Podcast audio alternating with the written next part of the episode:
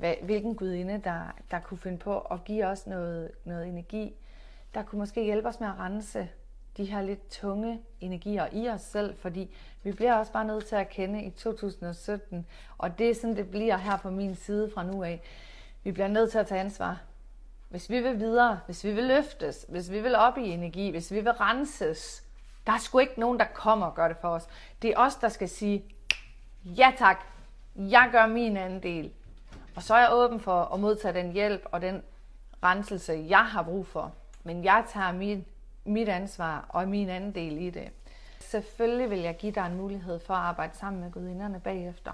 Selvfølgelig vil jeg give dig en mulighed for at arbejde sammen med mig. Hvis du godt kan lide mig som formidler, hvis du ved, jamen hun har gået vejen, hende der bagmand. Hun ved sgu godt, hvad hun snakker om. Jeg kan sgu godt se, at hun er, hun er en af dem, man godt kan stole på. Så får du selvfølgelig chancen og muligheden for at arbejde sammen med mig. Her har vi Lakshmi.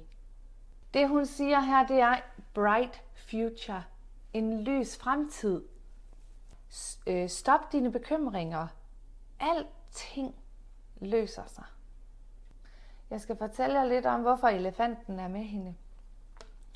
Nogle af jer har måske købt min Elephant Grounding, min meditation. Fordi der er en god grund til, at jeg har kanaliseret elefantenergi igennem på et tidspunkt. Elefanten er virkelig sådan en kosmisk moderenergi.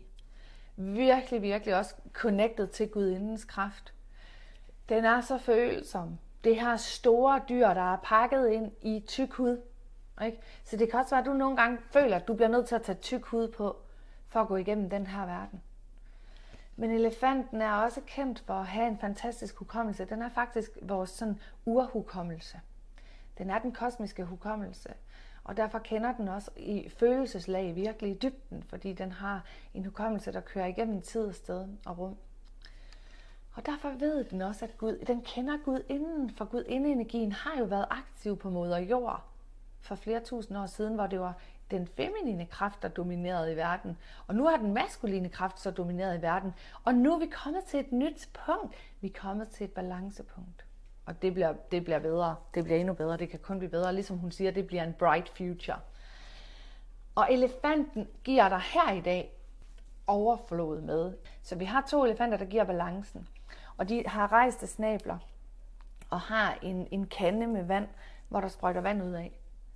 Og det betyder, at der er overflod på vej. At du har mulighed for at træde ind i en helt anden dimension af dig selv, en anden version af dig selv, hvor det er overfloden, der kommer til at dominere.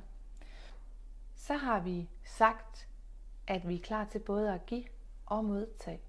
Giv og modtage. Giv og modtage. Giv og modtage. Vi siger, at der er balance. Vi kan, vi kan spille med energien. Vi kan både tage ind og give ud. Vi kan tage ind og give ud. Så hun er klar til at give og modtage, og hun hviler i det. Hun er oprejst. Hun møder verden med åben pande, med et lille smil, med en positiv forventning om, at der selvfølgelig er balance i verden. Så I kan tage Lakshmis energi ind i dag, og elefantens energi, og med den her fantastiske lovprisning om en, en lys fremtid, så er det jo som en kanal til det guddommelige, så hun siger, at jeg er åben for det guddommelige i mig selv. Jeg lukker den guddommelige energi ned i mit væsen, og det er virkelig smukt.